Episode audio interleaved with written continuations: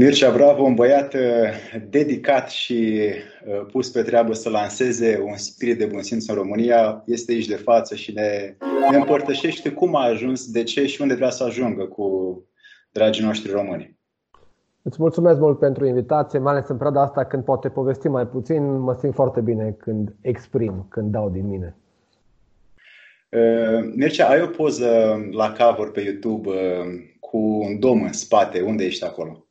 Acolo în Roma. Așa e Basilica e San Pietro? Da, da, da. Nu mă, nu mă pune la prea multe întrebări de cultură generală, că scârță aici și pe aia pică toată imaginea pozitivă a mea, știi? Dar da, era, era Roma și e Basilica. Acolo ai, ai o privire de, de om frumos și visător care speră cumva pentru România să schimbe ceva. Ce vrei să schimbi la, sau ce vrei să aduci, să împărtășești românilor? Cred că eu am o teorie conform căreia exact cine ești tu, exact asta e și în exteriorul tău. Dacă rezolvi probleme din interiorul tău, se rezolvă și în exterior. Și de fapt, uh, lupta e cu mine. Eu sunt responsabil de, de cum mă comport eu și în momentul în care eu mă comport mai decent, mai puțin obscen, mai uh, echilibrat, mai cu simț civic, remarc chestia asta și în exterior și am încredere. Adică o teorie care cumva nu te face să te simți neputincios. Și atunci, practic, ce vreau să schimb, vreau să mă schimb pe mine, să fiu cât mai uman și cât mai conectat cu ceilalți și automat și cei din exterior să se schimbe la fel. Observ la mulți dintre dragii noștri prieteni că ei vor mai mult să dea sfaturi altora decât să fie ei înșiși exemple. Și văd la tine că ești tu etalon și prin exemplu tău personal ești uh, împărtășești altora din ceea ce faci. Păi cumva eu sunt mai șmecher, adică în sensul în care dacă eu îi condamn pe aia care parchează aiurea, eu automat nu pot să mai parchez aiurea, că ar fi ultimul ipocrit. Și atunci iau chestiile astea, mă arunc, le arunc în față și zic, no, acum trebuie să fiu așa. Știi? Adică trebuie să mă comport decent, trebuie să traversez corect trecerea de peton și chestii genul ăsta. Și atunci, da, automat, cum am zis, e o legătură între schimbarea celorlalți și schimbarea mea, dar pentru mine sunt responsabil. Uh, văd că mergi mult pe, pe simțul ăsta civic de care spui tu acum că vezi exemple în societate. De exemplu, a fost acel video care e foarte frumos, l-ai făcut, în care cineva a parcat o mașină roșie pe un loc de handicap și tu ai vorbit uh, într-un mod foarte manierat cu acea doamnă care i-ai spus că nu e ok să parchezi acolo și doamna a înțeles și a plecat așa, îmbufnită un pic. Uh, deci ai idei foarte bune pentru societate. Până unde vrei să mergi în direcția asta? Păi eu am o teorie conform căreia să te bucuri de ce ai în clipa prezent, să nu te duci prea departe, să te bucuri de fiecare pas mărunt și e foarte ușor să te fure cifrele mari. Bun, am 5 milioane de vizualizări, trebuie să am 10 milioane, trebuie să am 50, trebuie să schimb mult. Și în momentul în care vrei tot mai mult, tot mai mult, pierzi din ce faci în esență. Și de aia tot timpul îmi reamintesc, bun, pentru că îmi fac, îmi fac introspecție personală de multe ori. Când m-am simțit cel mai bine? când am uh, filmat clipul ăla, când am primit feedback-ul pozitiv, când am încasat uh, o anumită sumă pentru clipul respectiv și încerc să fac acolo o comparație și chiar sincer mă simt cea bine în momentul în care filmez. Și mi-aduc aminte de fiecare de chestia asta, adică nu vreau feedback, da, m-aș bucura să fie de 10 ori mai mare feedback-ul, dar prioritar pentru mine e emoția pe care o am în momentul în care filmez. Și automat mă simt de o bine și asta cred că le doresc la toți, să se simtă bine când fac acțiunea, nu când primesc un anumit rezultat pentru acțiunea lor. Uh, am văzut uh, din 2017, ai fost invitat la, la TVR Cluj și ai spus uh, foarte frumos că tu vrei să îmbini partea asta de amuzament cu partea de a planta o idee în mintea oamenilor și să o urmeze prin poveste amuzantă.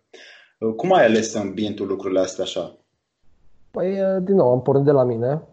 Eu mi-am făcut un am un asociat de la început în proiectul ăsta, îl cheamă Cristi Lișoan și în 2014 ne-am pus frumos la o masă și am zis, bun, ce vrem să facem? Știi?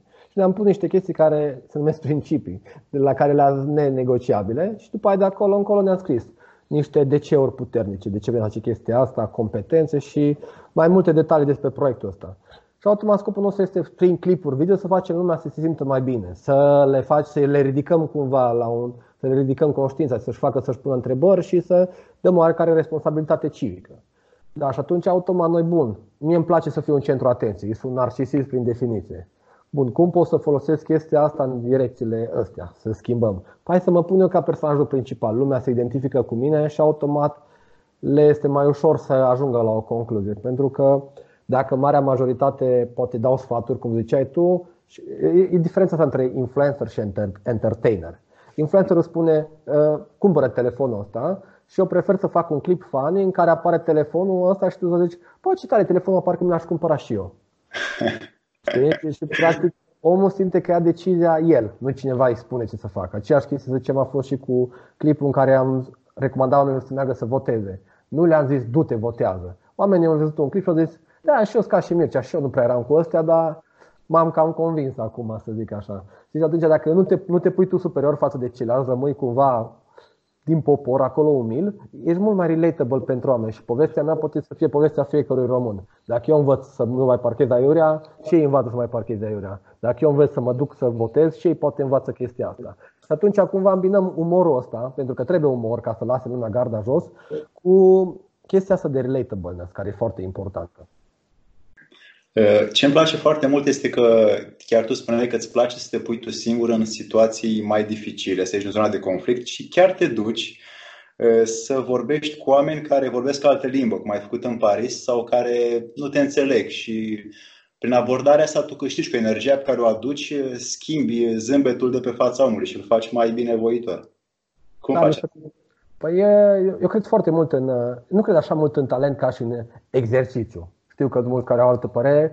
Eu cred că orice lucru pe care îl faci mult timp și ai capacitatea să ai o introspecție personală din când în când, dacă îl faci, după o perioadă de timp devii bun. Și atunci automat mi-am dat seama de chestia asta, de energia din spatele fiecarei persoane. Și dacă ajungi să abordezi 10.000 de necunoscuți și la fiecare dată scopul tău să fie să-i ridici energia, uh, cumva înveți niște chestii, înveți niște chestii poate care inconștient, cum să-i bine dispui.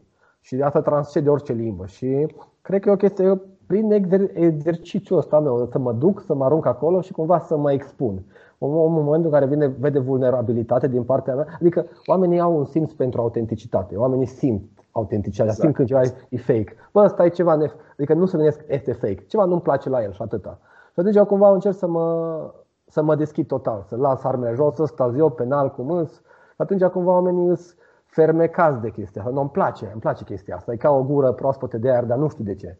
Și cumva așa încerc să atrag în vibe-ul ăsta și să-i fac și pe ei să lase garda jos. Observ mulți oameni care mai mult își imaginează succesul în ceva și foarte puțini dintre ei au curaj să iasă din zona de conflict. Ce ai sfătuit tu, pentru că ești un exemplu personal în acest lucru, să facă ei încât să nu-și mai imagineze succesul din pat de la televizor și să iasă afară să facă această comunicare deschisă cu oricine? Păi, depinde cât de tehnic vrei să vorbim. Cred că ar trebui să stabilească exact ce vor, adică un scop. Ideea e că dacă stabilești ce îți dorești, o faci mai ușor decât o altă chestie care nu-ți place. Numai că trebuie să fii sincer cu tine. Chiar îmi place chestia asta sau nu mai vreau statutul de la chestia asta? Vreau să fiu domnul avocat sau mai vreau statutul de la a fi avocat? Știi? Știi toate chestiile astea. Vreau să fiu vedetă sau...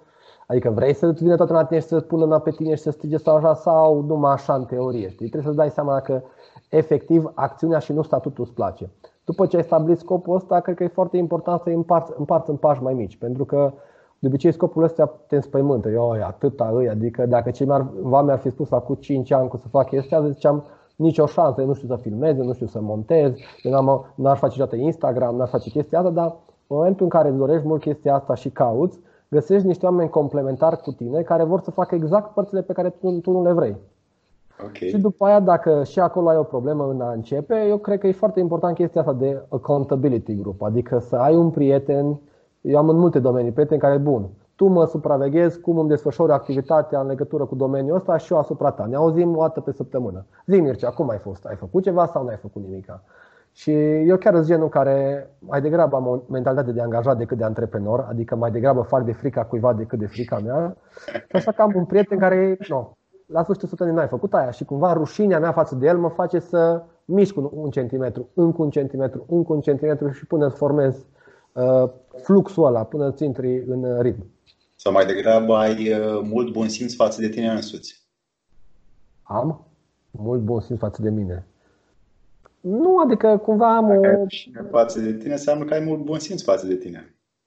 Uh, față de ceilalți, față de ce zic ceilalți cumva. Adică am, îmi pasă ce zice lumea și am folosit chestia asta care la prima vedere pare negativ într-o chestie, să zic așa, pozitivă. Nu. Dacă îmi pasă ce zice lumea, hai să mă comit în fața lui. Eu îți promit că până săptămâna viitoare să dau alea 5 telefoane la 5 posibil colaboratori să le propun chestia aia. Bun, îi duminică, o trecut o săptămână, ai sunat? Bă, n-am sunat. Na, pe lasă că eu... Și atunci de frica respectivă, poate nu faci 5 apeluri, poate faci 3 apeluri. Și încep un pic, un pic să miști, să pornești un pic. Cum ai demontat tu frica asta din oameni? Frica, la, la care frică te referi? Frica aceasta de a fi marginalizat sau faptul că ar fi judecați când vor să facă ceva. Ce sfat le-aș da lor? Da. Păi cred că, cum zice cunoscutul produs Nike, just do it, știi? Adică, uh, nu, înțeleg, e, e o frică, dar cumva treptat trebuie depășită, știi? Adică, nu, în momentul în care ai niște DC-uri puternice, de ce vrei să faci chestia asta, poți să lucrezi mult la DC-urile astea, să faci o listă mare, mare și în momentul ăla cumva să pară total absurde motivele pentru care nu ai face, fricile astea, adică când le dă un pic de perspectivă. Adică eu puteam să nu am mica din tot ce am acum, adică să nu fac exact ce îmi place din cauza că la început mi-era frică concret ce? Că Vasile, Daniel și Maria Ioana zic că ești groaznic, no bun. Pot trăi cu că ei doi să că groaznic. Pot, no bun, mă duc mai departe. Deci cred că ar trebui să stabilești niște DC-uri puternice și pe aia efectiv baby steps. Câte un pas mărunt, câte un pas mărunt. Și aș da un sfat aici că e normal în momentul în care e o lume nouă, în mare parte lumea vrea să inoveze, adică asta recomand să inovezi, să vii cu chestii noi. Exact asta am încercat și noi prin proiectul nostru. Și în momentul în care inovezi e foarte ușor să fii penibil. E clară chestia asta. Atunci întrebarea ta e, am teorie, am un citat, citatul meu preferat, trebuie să fii penal ca să devii genial. Știi? Ce tare! Să zice întrebarea e, bun, mă apuc de cântat la vioară, o să fii groaznic ești, dacă inovezi, dacă vrei să faci ceva altfel decât cum s-a făcut până acum. Adică asta am încercat și noi prin farse, prin reclamele altfel. E clar că în moment, dacă tu vrei să zică cineva la un moment, bă, ce genial ești, anterior trebuie să spui ceva ce penal ești. Ești dispus la chestia asta. Poți să alegi drumul la safe, super bătătorit, de care a fost toată lumea, sau dacă vrei ceva nou, te întrebi frumos. Vrei asta, dai la pachet cu asta. Cât de mult penal poți să duci ca să fii cât de genial? Și tu vorbești foarte mult pe limbajul spontaneității și al naturaleții uh, omului, nu? Să, să iasă din conflict, din conflict cu el însuși și să meargă pe acțiune, pe just do it. Pe just do it, da, bine, eu acum spuneam despre efectiv, adică uh, videole noastre, în momentul de față, presupun o regie, presupun un scenariu în spate, presupune multă muncă elaborată, dar pentru asta, în continuare, tu poți să fii expus la uh, feedback negativ, la înjurături, la așa. Și atunci cumva îți asumi chestiile astea. Adică eu în fiecare clip, deși poate să ușor să-ți urce ego la cap, eu domnul bravo, eu cineva, poate să fie, bă, ce penibil ești. Umorul e foarte tricky, adică umorul nu e bun sau rău, umorul e bun sau penibil. Nu a fost un clip sau a fost un clip penibil dacă umorul e așa cringe. Ne? Și atunci nu neapărat de, da, înțeleg ce spui, la uh, impulsul ăsta de ieși din zona de confort. E ok acționarea. Dar și chestiile astea elaborate, dacă faci un plan pe termen lung, trebuie treptat să înțelegi că o să fii penibil. Ehm, câte ore muncești pe zi? Aproximativ. Uh, intră, e o graniță foarte fină între ritualuri personale și muncă, știi? Adică n-aș putea să spun. În perioada asta de când sunt acasă lucrez mult mai mult decât înainte, mi-am dat seama de chestia asta. Și uh, da. da. Nu știu care, care e chestia până, până ne învățăm cu stilul ăsta. Uh, la birou încerc, încercam când mergeam să lucrez undeva la 3-4 ore, dar să fiu destul de eficient și cam asta de luni până vineri. Cam 3-4 ore. Cred că restul e mult, mult bullshit la noi. Stă, stă câte 8-9 ore și de fapt 6 ore stai pe solitaire sau pe Facebook, pe ce faci. Îmi place să fiu eficient și să-mi pun treburile grele dimineața, să am un plan și atunci cumva îi, îi mai ușor. O parte din ritualurile tale de, de peste zi, așa, care ar putea fi utile și altora, care ar fi? Atât am. Uh, ce aș putea să zic? Uh, Două, trei. Pot să spun multe. Eu, eu am chestia asta că mi se pare că ca și cum aș da un medicament, nu există un medicament universal, numai la român, nu mai știu care era în pe vremea Ceaușescu, dar uh, fiecare să-și găsească lui. Eu să, ce pot să spun e că uh, fac, uh, fac, îmi scriu recunoștințele dimineața când mă trezesc. Înainte să iau telefonul în mână, am o regulă, trebuie să mă pun la fo- să iau o foaie în mână, un pic, și să scriu 10 motive pentru care am fost recunoscător. Știi? Și foarte dimineața suntem predispuși spre a lua spre pantaia în care e negativ totul. cumva dacă reușești să le scrii astea ce poți să schimbi total. Toată ziua e schimbată și ești pe good vibing. Și automat mi se pare că deja am o, ca și cum aș fi furat start, startul față de restul. Eu deja îs bine. Ăsta ar fi un ritual un alt ritual, beau foarte multă apă, știi? Și de fapt când beau apă, mă gândesc cât de tare că putem bea apă, știi? Adică acum stau în casă, nu, nu, nu ies deloc și tot timpul trebuie să-mi aduc, să-mi facă ceva cumpărături, să-mi le aducă, să-mi le spăl, fie că e pâine, fie că e roșii, fie că e orice. Și cel mai important aliment din lume, care e apa, îl am la discreție și infinit. Nu mă apăs pe robinetul ăsta și curte infinit, știi? Ce miracol pentru acum 600 de ani când oamenii nu aveau Exact, exact. Deci eu mi-am dat seama că mă pot închide aici în casă un an de zile, iau o mapă, deci eu teoretic aș putea trăi foarte, foarte mult timp aici. Știi că cel mai important aliment dintre toate îl am în, resur- în cantitate infinită. Și dacă rămâi fără net, ce faci? Cum? Dacă rămâi fără net? Mai bine, mă pun aici în meditație, stau și vizualizez cu ce cum să schimbă lumea, nu știu, habar n-am. Ce, ce cărți citești, Mircea? Um, din păcate, încerc, acum încerc foarte mult să mă mut pe beletristică pentru că am citit foarte mult de asta de self-improvement și mi-am dat seama că trebuie și un pic de latură umană. Eu sunt foarte prea pragmatic în felul meu de a fi și de asta mă și echilibrează colegul meu, asociatul meu, că el e mai uman, mai pe emoții. Eu sunt tot timpul, totul în Excel. Orice emoție o punem în Excel, e plus, e minus și nu, probabil îți dai seama că viața nu e așa. Ce cărți citesc? Așa cum ți-am zis, acum citesc multă istorie. Îmi place mult istoria pentru că uh, Cumva, pentru mine, istoria înseamnă psihologia marilor conducători. No, ce frustrări, ce complexe, ce apucături a avut ăla și cum s-a manifestat în, în populație. Uite, acum am o carte, fix cartea la care este acum, se numește Istoria megalomaniei, se numește, și despre, povestește despre toți nebunii dictatori care ce apucături au avut ei să-și facă statui, să-și facă mausoleuri când au murit, de toate. Și e foarte interesant până unde, până unde te poți duce, pentru că mi se pare că toate trăsăturile astea care le vedem în jur, le avem și noi, numai sunt într-o cantitate mai mare sau mai mică. Dar există acolo noi. Adică și eu poate dacă, Mircea, tu poți să aștepți vrei nume. Cine ești ce apucături m-aș apuca să-mi fac ăștia statui, știi? Atunci conștient că le am și cumva trebuie, bă, de ce le am? De ce ai vreau să câștig cu chestia asta? Ehm, care e, de fapt, targetul tău ehm, să, să aduni followers, să câștigi bani, să te distrezi, să înveți pe alții din meseria ta de YouTuber? Păi eu cumva mi-am făcut uh, introspecția asta și am că îmi place foarte mult când filmez. Da, bun, asta îmi place, am stabilit-o. După aceea, în momentul în care filmez, încerc să avem un criteriu, să ajungă un mesajul nostru să fie înțeles și de cei de 18 ani și de cei de 70 de ani. Adică să fie universal, să nu fac clipuri despre BFF, Best Friend Forever sau Friend Zone sau chestii pe care poate nu înțeleg părinții mei. Și atunci fiecare clip trebuie să fie înțeles și de 18 și de 70 de ani. Și bineînțeles am principiile astea care să fie un clip care să aducă un plus, să-l facă pe om să-și pună o întrebare. No, în momentul în care se sincronizează chestia asta, filmez niște clipuri care mă fac să mă simt bine, înțeles de toată populația și te face să spui întrebări, cam asta e perfect. Acum, cumva, chestia asta financiară am învățat să mi explic că trebuie să apară cumva secundar. În momentul în care cât timp faci mult timp un lucru devii bun și când o să fii bun o să fii plătit. E atât de simplu. Noi am avut o perioadă de vreo 2 ani până am început să monetizăm. Și asta cumva mi-a demonstrat. Bun, am stat cu minte, am respectat pașii mărunți și acum am monetizat. Și acum am cumva încrederea asta și în celelalte domenii. Și înțeleg că pentru unii greu care nu au văzut încă lumina de la capăt, știi? adică mai, poate au făcut parcursul și s-au oprit. Dar le pot spune că dacă repetă mult timp un lucru și au capacitatea să-și facă introspecție, să zică, bun, am greșit, hai să devin mai bun la chestia asta și tot perseverează, până la urmă o să se vadă lumina la capăt. Deci cumva și aici ești un exemplu că tu mai întâi muncești și după aia iei efectele, adică banii, iar unii de lângă noi, alții din jurul nostru, mai întâi vor bani și după aia vor să muncească.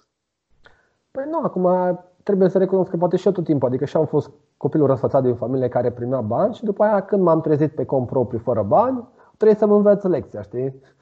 Și nu, cred că cumva mă simt privilegiat că am mentalitatea asta și cumva mi-am impus-o. Dar cred că asta e foarte important.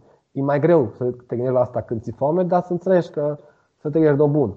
Să devin bun la ceva, să aduc un plus în societate și după aia să am încredere că se întâmplă și o să primesc și recompensa financiară. Uh, au mers foarte bine, am văzut acele videouri cu bunica. Uh, da. Este bunica ta sau altcuiva?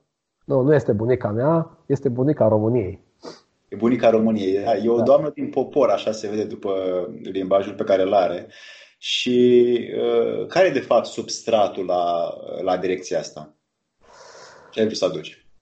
În primul rând, noi e super, super relatable pentru că toată lumea a avut o bunică. Și atunci, pentru toată lumea înțelege. Adică poate nu toți au un vecin, că nu toți au la bloc, sau nu toți au trecut prin, nu au avut o iubită geloasă, dar toată lumea a avut o bunică și automat toate poveștile au o chestie relatable pentru toți. Practic, bunica reprezintă personajul ăsta care treptat i-am tot dat super, super puteri. Deci în fiecare episod e tot mai tare. Tot, acum e omniscient, omniprezentă, vindecă, rezolvă, știe să negocieze tot, tot, tot și credibile deja. Uh, ea cumva reprezintă bunul simț. Ea bunul simț de care noi cumva ne-am îndepărtat, ne-am îndepărtat și cumva e ca și cum zice hello, dar de ce merg la sală să ridici greutăți? Că te pun eu la mine la sapă, știi? A, pe la sapă nu mă duc, știi? Adică cumva cam asta ar vrea să fie de fapt în spate, vocea asta rațională. De ce faci chestia asta? No, și automat e, e multă savoare în clipurile astea și mult succes pentru că e contrastul ăsta între cele două generații. Battle între generația ei și generația mea, care cred că o diferență așa mare între generații nu exista niciodată. Și se vede că ei cumva aveau liniștea aia interioară mai mare decât azi când noi suntem agitați. Și cum ai spus tu că azi mergem la sală, ei înainte mergeau la brașilă și aduceau grâu și porumbul acasă. Cum vezi acum noile obiceiuri în care, în afară de telefon, internet, laptop și ceva industrie tehnologică în jur, nu prea mai facem îmbrățișări, nu prea mai facem meditație, nu prea mai citim. Cum vezi direcția asta? Da, într-adevăr, direcție care are. Știi cum e? E foarte greu pentru noi că noi suntem primii, prima generație pe care să fac testele astea. Adică nu e ca și cum mami, cum să face până cu telefonul? Nu știu, că acum a apărut. Și adică ca și când a apărut prea focul, știi? Prea a apărut focul, nu ce facem cu focul, că ne cam arde, îmi dăm foc la culturi. Cum descoperi, bă, ții focul sub control, îl faci numai atunci, nu fie frică că se stinge, că nu știu ce. Și acum, noi practic, challenge generației noastre, să învățăm cum să folosim toate chestiile astea. Adică trebuie să avem toleranță pentru oameni care folosesc greșit toate chestiile astea. Și cred că și toată criza asta cumva o să ne învețe chestia asta, să ne rearanjăm prioritățile, să vedem ce beneficiu să aduce un telefon și ce beneficiu să aduce o întâlnire cu un prieten, să stai cu el la povești. Și uh, cred că acum învățăm. Acum învățăm toate chestiile astea și nu, o să mai greșim, că așa trebuie, că numai așa vezi numai după ce greșești, dar am multă încredere pentru viitor. Uh, ai fost în Asia? Am fost, da, am fost un pic în Asia, în uh, Bali și în Singapore. Ce te-a, ce ai luat de acolo? Ce am luat de acolo? Adică nu bunuri fizice. Da, da, am luat, am luat, am luat destul de multe. Am luat multe. M-am dus chiar într-o chestie de asta, o chestie mai spirituală, într-un a fost în Bali când era anul nou balinez și timp de 24... Bine, a fost o tabără mai lungă, dar o zi care era mai specială când nu circulau avioane deasupra orașului, erau stinse toate luminile, nu aveam voie să vorbim, timp de 24 de ore nu aveam voie să vorbim, să mâncăm, să bem apă, să dormim, să ne atingem, să facem contact vizual și practic era să stai cu tine și toate chestiile astea. Uh, nu pot pune mâna pe ceva, pe ce am adus de acolo. Cumva am, am, am venit cu o pace, am, cumva m-am simțit mai bine după ce am venit și am învățat că orice e temporar. Starea de bine e temporară, starea de rău e temporară. Așa că bucură-te cât îi și nu te stresa că e forever. Cam așpa aș putea să spun. Și, no, și acum e, e rău, nu contează, trece. E bine? Nu contează, trece. Deci ești un promotor al prezentului și un uitător al trecutului. Cred că avem o, noi poate românii mai mult ca ceilalți o nostalgie puternică față de trecut, pe care o înțeleg. Nu trebuie să ne regăm tradițiile, dar cumva avem datoria să vedem cumva să avem multă, adică supraevaluăm trecutul și subestimăm viitorul. Hai să păstrăm aceeași, aceeași măsură pentru amândouă. Asta, Epictet zicea că trecutul este cert, viitorul îndoielnic și prezentul scurt. Da, tare. Ui, mai mult decât scurt, cred că e... cum, cum te simți când filmezi? Cum, cum îți produci tu cheful? Ce cheful? este cheful? Cheful, da. Pe acum nu, două, noi avem două stiluri de clipuri. Avem clipurile astea, sketch-uri, care e cu regie, cu actor și așa, unde trebuie mai mult Uh, cum zic, control, echilibru pe tot și pe clipurile în care eu interacționez cu lumea, mă duc și să fiu cât mai spontan. Într-adevăr am niște trucuri personale prin care mă pun în starea respectivă, De obicei încerc să mă umilesc, să zic așa. Adică cumva, în ce sens? Adică cât timp mă duc la filmare și nu, mai ego meu, nu, domnul Bravo, cine e el, domnul Bravo. Odată ce am fost umilit, de exemplu, hai să spun o chestie, trebuia să mă duc la o, un târg de nunți să filmez. Aveam invitații și nu știu ce și nu știu ce, trebuia să, numai să-l chem pe cineva afară, dar am preferat să mă duc acolo la intrare, să-mi ceară un portar invitația să zic că eu nu am, dar eu sunt Mircea Bravo, să zic că el bineînțeles, dar ce mă întreabă pe mine că tu ești Mircea Bravo, că tu ești, nu așa? Și practic am fost umilit de portarul ăla de față cu alți vreo 10 oameni care au zis ce l-a umilit pe Mircea, știi?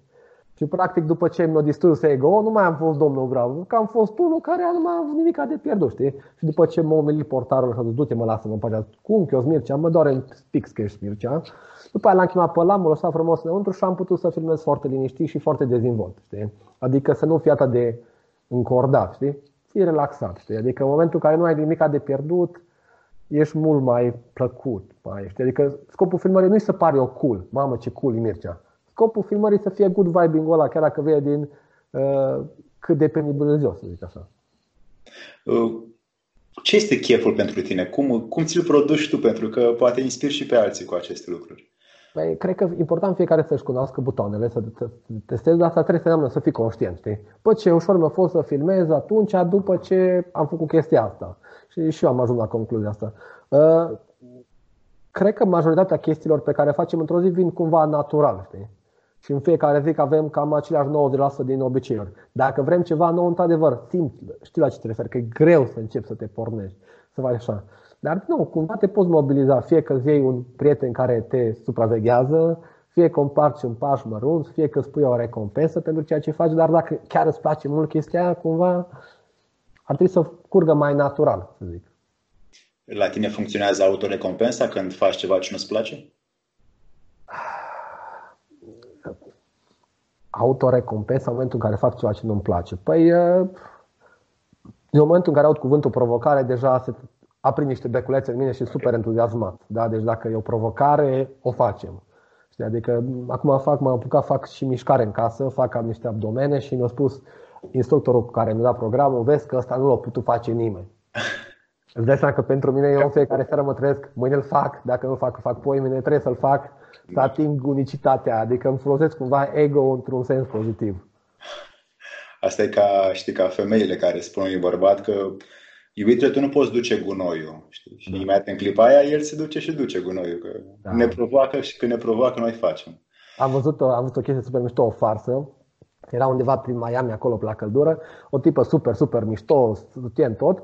Și mergea cu o sticlă de plastic cu lipici la capac, știi? Deci era pus lipici și mergea la oamenii ăștia făcuți, care toată viața au făcut sală, arătau perfect, pentru situația aia în care o fată blondă, bună, vine la și spune, te rog frumos, poți să desfaci sticla?